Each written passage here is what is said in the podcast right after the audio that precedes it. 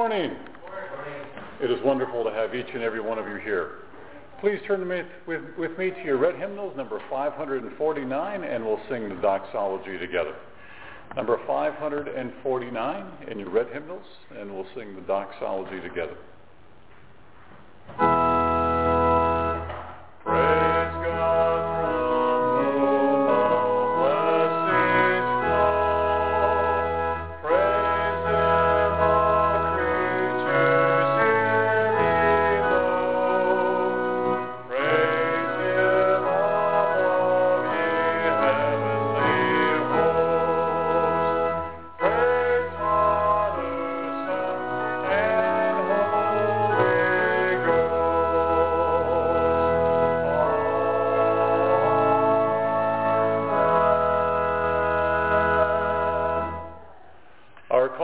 Worship is found in the red hymnal, number 696. Do not let anyone deceive you with foolish words. It is because of these very things that God's wrath will come upon those who do not obey him. So have nothing at all to do with such people.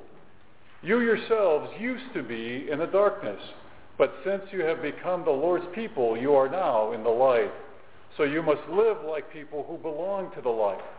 For it is the light that brings a rich harvest of every kind of goodness, righteousness, and truth. Try to learn what pleases the Lord. Have nothing to do with people who do worthless things that belong to the darkness. Instead, bring these out to the light. And when all things are brought out to the light, then their true nature is clearly revealed. For anything that is clearly revealed becomes light. That is why it is said, Wake up, sleeper, rise from the dead, and Christ will shine upon you. Amen. Our first hymn this morning is number 48, Oh for a Thousand Tongues to Sing. Hymn number 48.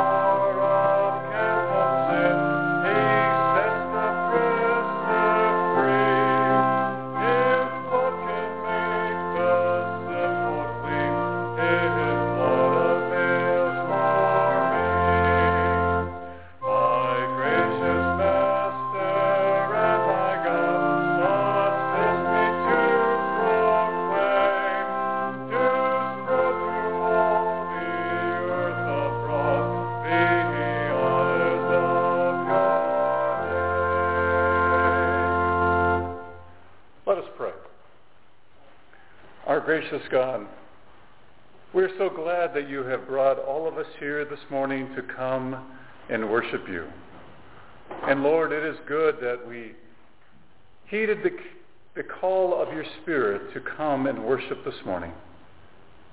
And God, as we heed that call, we open up our hearts and minds to the things that you want us to hear and to think about and to display in our lives. And Lord, as we come before you with the needs and requests in our lives, God, we are doing those things right now. We are showing you the concerns that we have in our lives. Lord, we also are hearing patiently as you provide guidance to us in our requests. And we'd ask that the presence of your Spirit be always with us to remind us that you have never left us and that you have never forsaken us.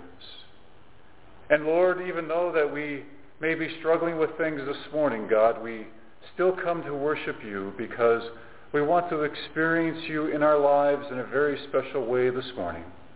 And God, it is not that we don't experience you in different ways, but there's something about coming to worship with others that just reminds us of how important you are in our lives. And so, God, we are doing that right now. Lord, we think of the needs of family members and of friends, the needs of fellow employees, the needs of fellow patients, the needs of family members that are here at this medical center. Lord, we lift them up to you right now. We'd ask God that all of those that are involved in the care and the treatment of our patients, Lord, will do the best that they possibly can. And that they will provide that extra love and compassion that needs to be exercised that so many in our lives want to see. And we need to be shown that. And God, remind us of that. Lord, we think of the needs of other things that you've called to mind, things that we have experienced this past week, people that we have met, things that we have seen in the news. Lord, we lift up those circumstances to you in prayer right now. We'd ask that you would intercede according to your will and according to your purpose. And God, as we continue to worship you, we are so thankful that you taught us to pray by saying, Our Father, who art in heaven, hallowed be thy name. Thy kingdom come, thy will be done, on earth as it is in heaven. And give us this day our daily bread, and forgive us our trespasses, as we forgive those who trespass against us.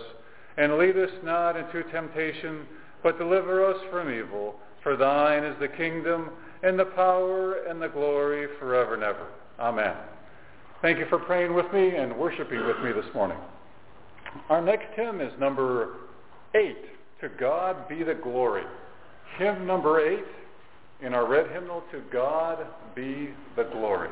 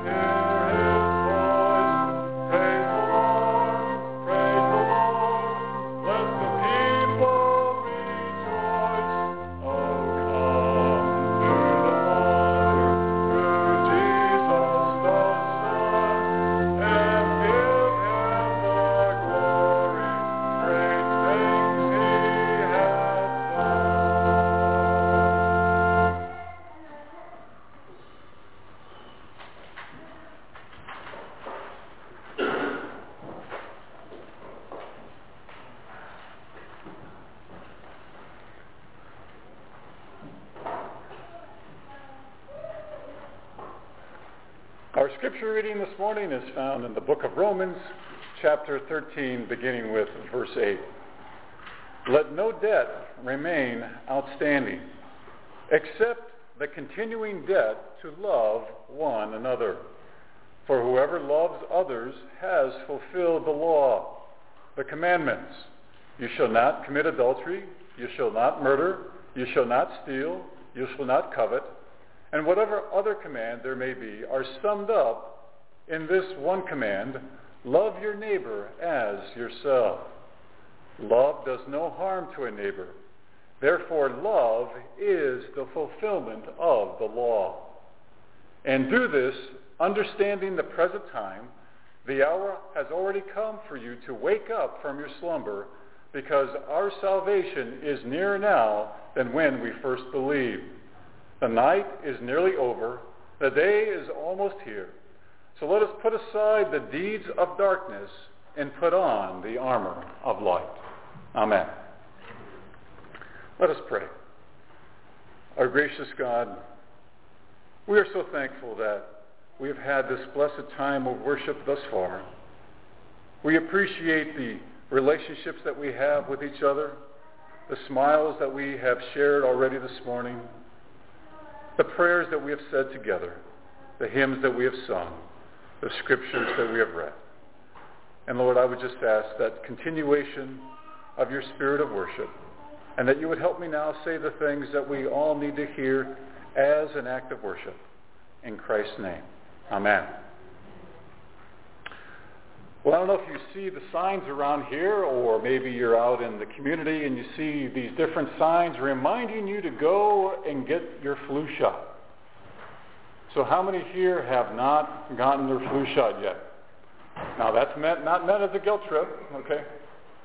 But we see that everywhere we go to go and get your flu shot. In fact, because I am still serving in the Army National Guard here in the state of Arizona, we actually have a prerequisite. And every, every time we stand in front of formation, the first sergeant comes out and he calls out the names of those who have not had their flu shot yet.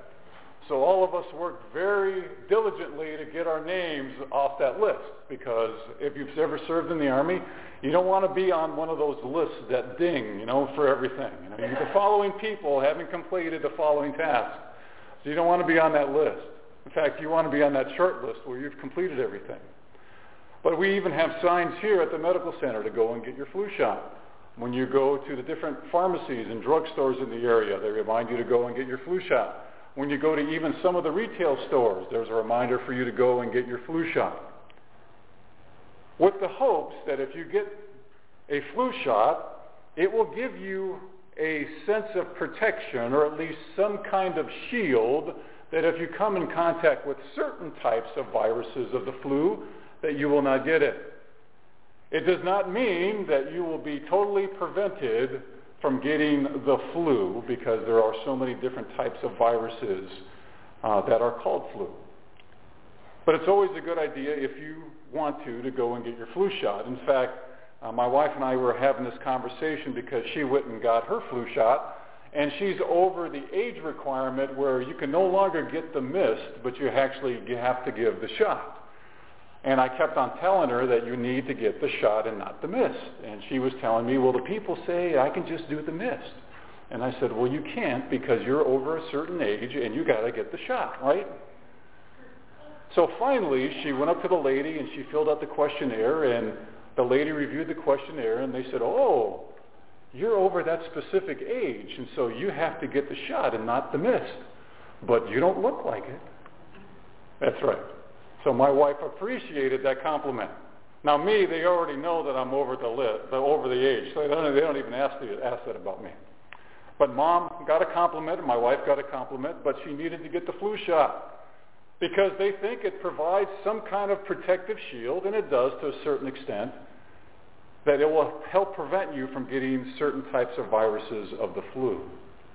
The scriptures that we have read this morning reminds us that in our lives that we have a shield that protects us. The armor of light of Christ that is in our lives. And that shield of protection comes down to the premise about how we exercise one thing. and that is love. Love within our lives. Now, love comes in different forms and different fashions, but the love that they're talking about is the love in which we exercise to one another compassion as we interact with one another in our interpersonal relationships that we have with each other. The love that we want to be shown in our lives from others in the same way Christ reminds us to demonstrate that love to each other. And in doing so, we fulfill the main law that sums up all the other laws within the Ten Commandments. That if we love our neighbor as ourselves, uh, we would be exercising and putting into practice the whole idea of what all of the other commandments represent. And that is a protective shield for us spiritually. Because each and every one of us have different challenges that we face on a regular basis. We go out and face different flu viruses that attack our spiritual life on a daily basis. It can be sometimes ourselves because more times than not, ourselves is our worst enemy in terms of the things that we're trying to do and accomplish. We get in the way of the things that we know that we should be doing. And so the concept of love is there to not only to exercise it to others, but to exercise it to ourselves. I firmly believe that we need to give ourselves a break in the same way that we are to exercise love and to give breaks to others. Because we are, if you will, our worst advocate for us. Because we condemn ourselves. We walk a fine line in which we claim that we are guilty about so many things that we have done in our lives. And yet we won't exercise that same love and compassion for ourselves. But yet the Word of God reminds us this morning that we are to do that. That we are to love others, and that means that we are to love ourselves. Because how can we love our neighbors as ourselves if we do not love ourselves the way God loves us? So we need to exercise that for ourselves. And it is a debt that is an ongoing debt to show and to demonstrate that love to ourselves and to each other. It doesn't mean that you create this humongous narcissistic personality about yourself, that you are far better than others, and that you exercise a self-righteous judgment on others that you come in contact with. On the contrary, when we truly love ourselves the way that God wants us to love ourselves, the way that he loves us, we exercise love in a very humble and compassionate way. We exercise love in such a way that it is not narcissistic. It's not a personality flaw. We exercise that love in the same way that Christ loves us. The love that demonstrates a selfless service to one another. A love that demonstrates unselfishness to somebody else. Now we have a long way to go. I have a long way to go to get there. But you know, love is something that is not just a noble idea. It is something in which we need to put in practice and exercise every day. And you and I will never meet the perfect example of love, but it doesn't mean that we don't continue to try to get there. It doesn't mean that we don't try to continue to live in that ideal to fulfill that commandment of the law, to love each other. Because it is possible in the presence of God. It is possible to do so in the light of God. It is possible to do so in the shield of his love that is there to protect us from all of those other viruses that attack us. The attitudes that we have about certain things in our own lives, the attitudes of others. If you think about the concept of love and when you try to exercise it, even today, there just seems to be all these viruses that want to attack it. I know that when I was coming here this morning, I was trying to have the best possible attitude that I could possibly have. I came into the office. I was annoyed by some things that weren't done. I checked my emails, which was another mistake, and I was even more annoyed. And I found myself, you know what? I'm not going to let these little viruses affect me and attack me. I'm going to tr- continue to love and to demonstrate the love that I best possibly can. And when I was examining that whole idea, I found myself getting in the way. Because there were certain things that were not going the way that I wanted them to, that I had planned them to, and I was very frustrated and angry. And then I began to second guess myself. Well, maybe I should have done this, and maybe I, if only, would have done this. See, but that's not what love is. Love is something in which you are accepted just the way that you are. But yet we don't seem to be happy with that. Because it seems such a simple concept, but yet it is so hard to do. Because we need to demonstrate that love. Because when we have that shield of love around us, when those different viruses attack us, it doesn't mean that we're not affected. But we just don't get taken out by those viruses. We just don't get taken down. I think a lot of times people think if I love a certain way that I will not be affected by the circumstances of my life. That is not true. You will be affected by the circumstances that are around you in your life and in my life. But how we respond is what's important. How you take the shield of love that God has given you and respond is what's important. And I think a clue to this is when we look at the concept of light and darkness, that when we bring things out into the light and see them for the way they truly are, it gives us a different perspective. But we can't see things in the light unless we're trying to accomplish the principle of love in our lives. The spiritual love that transcends all of our human understanding. The spiritual love that gives us that peace that we can't explain to others. And when we are practicing that love, we truly do draw those things that are in darkness into the light. And we are able to see them for what they truly are and what they truly represent. And I think about the attitudes that people have that I come in contact with. And I wonder sometimes what would happen if their attitudes were truly brought into the light for others to see. What would happen? And I think when we think about that, and we, we expose those things, those ideas that are contradictory to what we believe in, are contradictory as being followers of Jesus Christ. If we bring those things into the light, what would be shown? What would they see? What would the evidence demonstrate? Because a lot of times we can't see an object fully, even when it's in partial darkness, until it's brought into the light.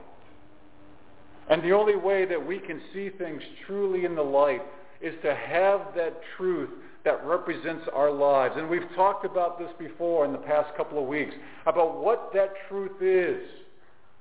The truth of who we are and what we are as followers of Jesus Christ is demonstrated in our love.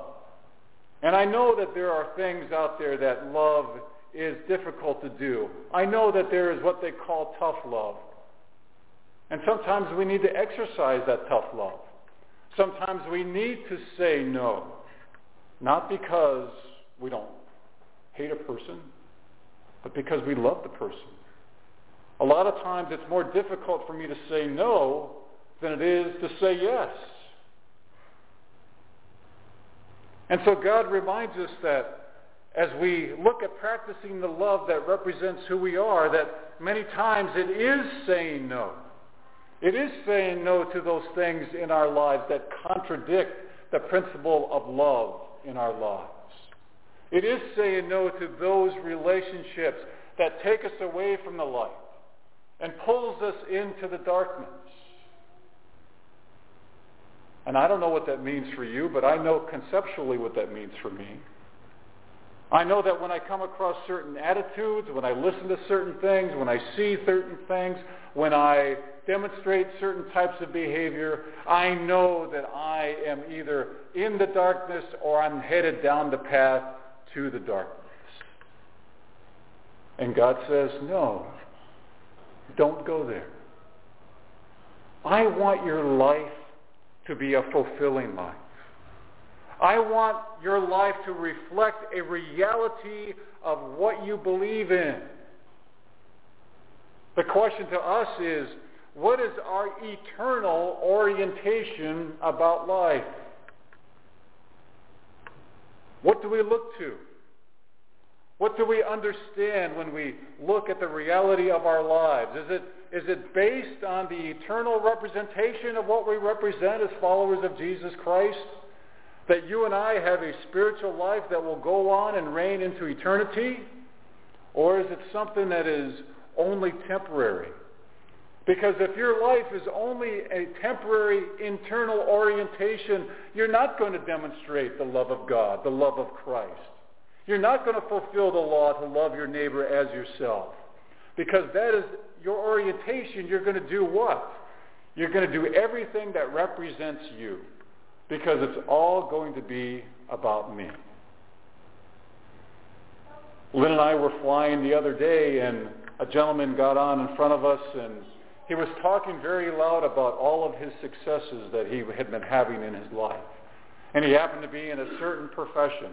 And he was talking about how he was selling certain things that represented his profession. And he was bragging to passengers and to people he was talking on the cell phone on the airplane. So you know everyone else is hearing how much money he was getting for this item that was auctioned and all this kind of stuff and who bought it. And he was pretty puffed up about himself. And I just looked at Lynn and I said, that's truly representing the vanity of what a person is. The vanity that is the external part of who we are, but it's not really who we are. In fact, we call it the me monster. You ever come across somebody who's the me monster? It's just all about me. Everything they say and do is all about me. And I thought about the gentleman that was sitting in front of us, and the entire way that we flew, he was talking. And he was just sitting right ahead of us. I mean, I wanted to practice not love, but I wanted to go across and tell him to shut up, would you? I'm trying to read here, you know. But within our own lives, I think we examine ourselves and we make that orientation about who we are. Is it about that selfless service that we should have to others, or is it about ourselves? Is it the monster that represents the love that Christ wants us to show to each other, or is it the monster that's all about me? Most of us here are veterans, or you're affiliated with somebody who's a veteran. We know what selfless service means and what it represents. Some of us have been in war. I have been in war. I suffer from the effects of being in war. And so some of us understand what that selflessness means. I know that my family also understands what that selflessness means because they too have had to bear the burden of that selfless service. So we know conceptually what it is. We know what it takes. And God tells us that we need to do it every day. We need to show and to demonstrate what our future is in terms of our orientation to Christ. We need to demonstrate within our own lives the orientation that we have spiritually about what the reality is of our lives. That we are to walk in light. That we are to walk in the day. That we are not to walk in the night. We are not to walk in darkness. Because with Christ's presence in our lives, with the Spirit of God in our lives, we walk in the light. But yet we make that choice. And God allows us that freedom to make that choice. So it's something that I cannot make you do. That's something that God cannot make you do. You have to do that for yourself. Because God wants us to put on that armor of light. He wants us to have that protective shield. He wants us to walk daily in a way in which we show that compassion to one another of love. He wants us to understand that because of what Christ did for us, that we walk in grace. And under his grace, you and I can demonstrate that love. And if we fail, which we will do, it's okay to fail. It's okay to fail because you are doing what you should be doing. And when you're doing what you should be doing, when you're doing and exercising the right thing, you are going to fail. But you do not stop trying. You do not stop exercising the right thing. You do not stop exercising God's love to others. Because what are you doing when you fail? You're recognizing the fact that you were trying to demonstrate God's love and you blew it. You made a mistake. That's a good thing. That's a good thing. That's not a bad thing. When you fail because you're trying to do something good in your life, that's a good thing. When you try to walk in the light and not in the darkness and you stumble and fall, that's a good thing. Because what's going to happen next time? You're going to learn from that experience. You're going to stand up. You're going to walk again. And this time you're going to walk a little farther until you trip and fall again. That's a good thing. Don't give up on that concept. Don't give up on that ideal. Practice it daily in your lives because God wants us to do that. And it, it is a battle. It is a battle. And because it is a battle, there are times when we might lose. But we don't give up what we're fighting for. We don't give up what we represent. We don't give up on the presence of Christ in our lives because God has not given up on us. He has not given up on you. He has not given up on me. And that means that we should not give up on each other. It doesn't mean that we don't practice tough love. It doesn't mean at times that we don't say no because we know it's really in the best interest of that person to say no. But you know what? I think about the times when people have told me no about certain things. And I was upset I was angry. But when I look back at it, they were actually looking out for my welfare by telling me no. Think about those times when people who truly did care for you, who truly did love you, they said no to you not because they were trying to hurt you or punish you. They said no to you because they wanted to help you. And in the same way, we see those things in a different light. Were you able to walk in the decency that God wants us to be with each other? We exercise that grace that has been provided for us. We see the reality of our lives and what its orientation needs to be. that which represents eternity. That which represents those things that are spiritual in our lives. Because if we think about those two things that orientate us, all of those other things in our lives will take the proper priority. They will have the proper balance. And it's based on what our orientation is. So I want to encourage you and I want to encourage me this morning to take that shot of love every day. If you have to take it every day. If you have to take it every hour of every day. To keep that shield of love with you. Because you never know when those viruses of life are going to attack. Because they're going to come out of nowhere. But the only way that you could be prepared for them is to have that love already taken care of. To have that protective shield around you. Because when those things do come, you're able to react to them and to respond to them in the correct way.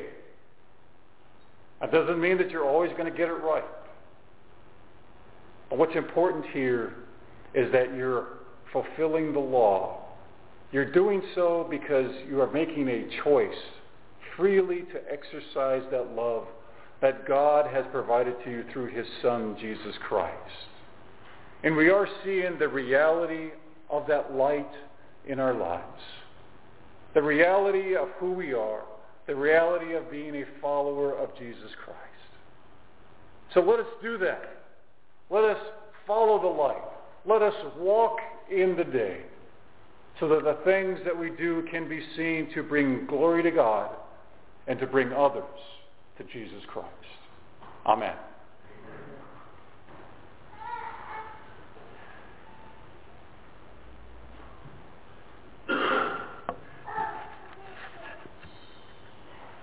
Let us take a few moments and prepare our hearts for communion.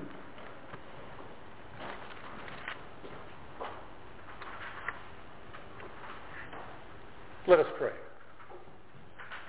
Our gracious God, you have reminded us to be walking in that reality of your light and your presence. Forgive us, God, when our orientation has been something different than focused on eternity, something different than focusing on the spiritual aspects of our lives. Forgive us for not understanding and extending that grace to ourselves and to others that you have provided to us. Lord, now we take care of communion as a public testimony of that love of the reality of the light that is in our lives. And God, we are so thankful that you give us this opportunity to take care of those things in our lives that we need to ask for forgiveness for so that we can continue to walk in the light and in the daytime. Thank you, God, for forgiving us of our sins and loving us just the way we are. In Christ's name, amen.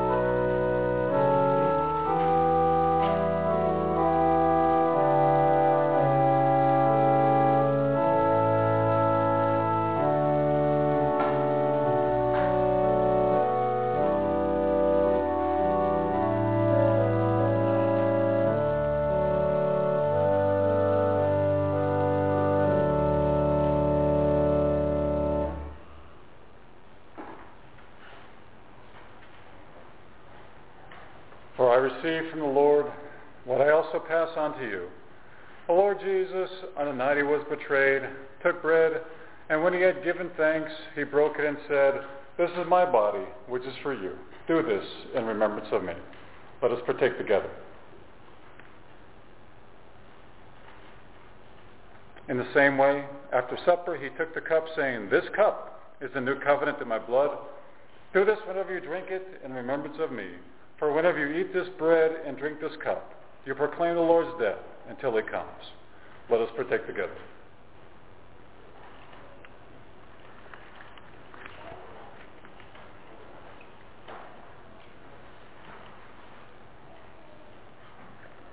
Please turn with me in your red hymnals to number 375, and we'll sing Amazing Grace, How Sweet the Sound. 375.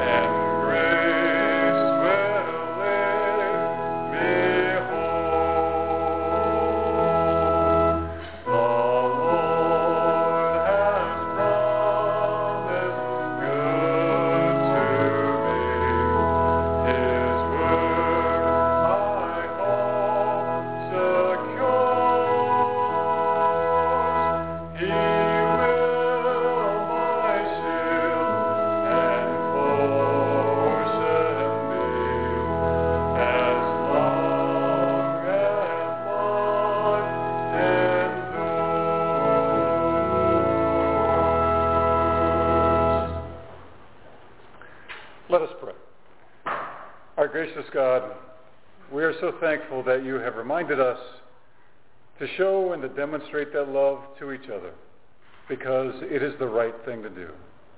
And God, I would help, ask that you would help us to do that and then when we stumble and when we fall, that you would be there to pick us up and to give us the strength to continue to demonstrate your love. And now may the peace of God that passes all understanding be with you now and forevermore. Amen. Thank you for coming.